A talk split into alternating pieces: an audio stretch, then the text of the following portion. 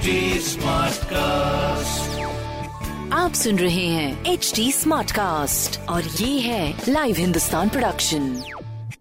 आप सुन रहे हैं आगरा स्मार्ट न्यूज। मैं हूँ आपके साथ आरजे भारती और इस हफ्ते मैं ही दे रही हूँ आपको आपके शहर की स्मार्ट खबरें। और यहाँ सबसे पहले स्मार्ट न्यूज की हम बात करें तो Uttar Pradesh metro rail corporation limited द्वारा आगरा मेट्रो के फर्स्ट कॉरिडोर में दो आर एस एस यानी दो रिसीविंग सब स्टेशन बनाए जाएंगे। इसका मतलब अगर किसी इमरजेंसी सिचुएशन में कोई एक आर एस एस से पावर सप्लाई नहीं हो पाता है तो ऑटोमेटिकली उस आर एस एस का लोड जो है वो दूसरे आर एस एस पर शिफ्ट हो जाएगा।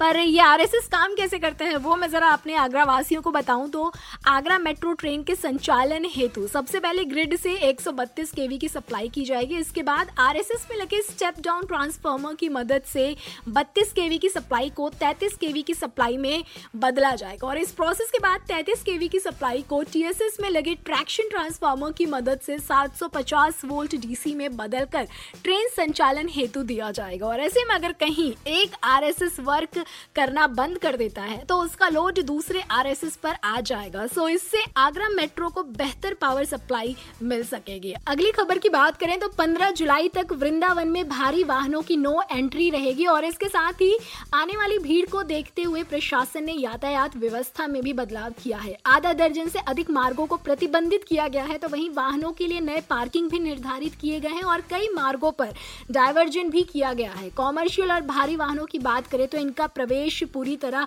प्रतिबंधित है, वहीं बड़े ऑटो का प्रवेश वर्जित कर दिया गया है। श्रद्धालुओं की सुविधा के लिए सिर्फ ई रिक्शा का संचालन होगा और स्थानीय निवासी अपनी लोकल आई डी दिखाकर घर जा सकते हैं। फिलहाल पार्किंग व्यवस्था के बारे में मैं आपको बता दूं तो यमुना एक्सप्रेसवे से वृंदावन आने वाले वाहन दारुक पार्किंग और टी एफ सी मैदान में पार्क कर सकेंगे और इन दोनों पार्किंग के भर जाने की स्थिति में electric bus charging stand parking और मंडी समेत पार्किंग में पार्किंग की व्यवस्था की जाएगी। मथुरा की ओर से वृंदावन वन को आने वाले वाहन टी एफ सी पार्किंग और चौहान पार्किंग में पार्क कर सकेंगे। वहीं छटीकरा से वृंदावन आने वाले वाहन माता वैष्णो देवी मंदिर के सामने पार्क कर सकेंगे और इन दोनों के भर जाने की स्थिति में भी रॉयल भारती मोड पार्किंग में पार्किंग की जाएगी। फिलहाल तो यहाँ पर डायवर्जन की अगर मैं बात करूँ तो यमुना एक्सप्रेसवे से वृंदावन होते हुए राष्ट्रीय राजमार्ग को जाने वाले सभी भारी वाहन यमुना एक्सप्रेसवे से रायागढ़ से उत्तर कर लक्ष्मीनगर से गोकुल बैराज से टाउन शिप होते हुए राष्ट्रीय राजमार्ग के लिए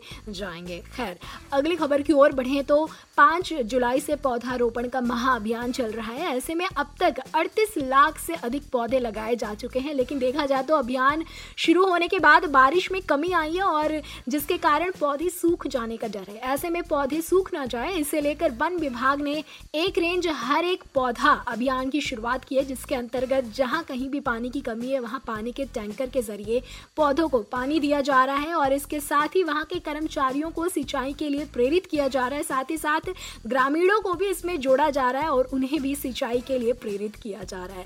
खैर आखिरी गुड न्यूज की बात करें तो अपनी ताश नगरी में हवाई यात्रियों का ग्राफ बढ़ने लगा है। एयरपोर्ट अथॉरिटी ऑफ इंडिया के में रिपोर्ट के मुताबिक इस महीने लगभग नौ हजार से अधिक यात्रियों ने सफर किया है और इस साल जनवरी से मई के बीच सबसे अधिक फ्लाइट्स जो है उसका संचालन मई महीने में हुआ। इनफैक्ट इस साल आगरा वासियों की सुविधा को देखते हुए कुछ नए डायरेक्ट फ्लाइट्स की शुरुआत भी की गई है और किस दिन कौन सी फ्लाइट किस शहर के लिए और कितने बजे संचालित होगी ये सब कुछ जानने के लिए आप पढ़ सकते हैं हिंदुस्तान अखबार। कोई सवाल हो तो जरूर पूछिएगा on Facebook Instagram and Twitter. हमारे हैंडल है at the rate H T smart cast और ऐसे पॉडकास्ट सुनने के लिए log on to W W W dot H T smart cast dot com.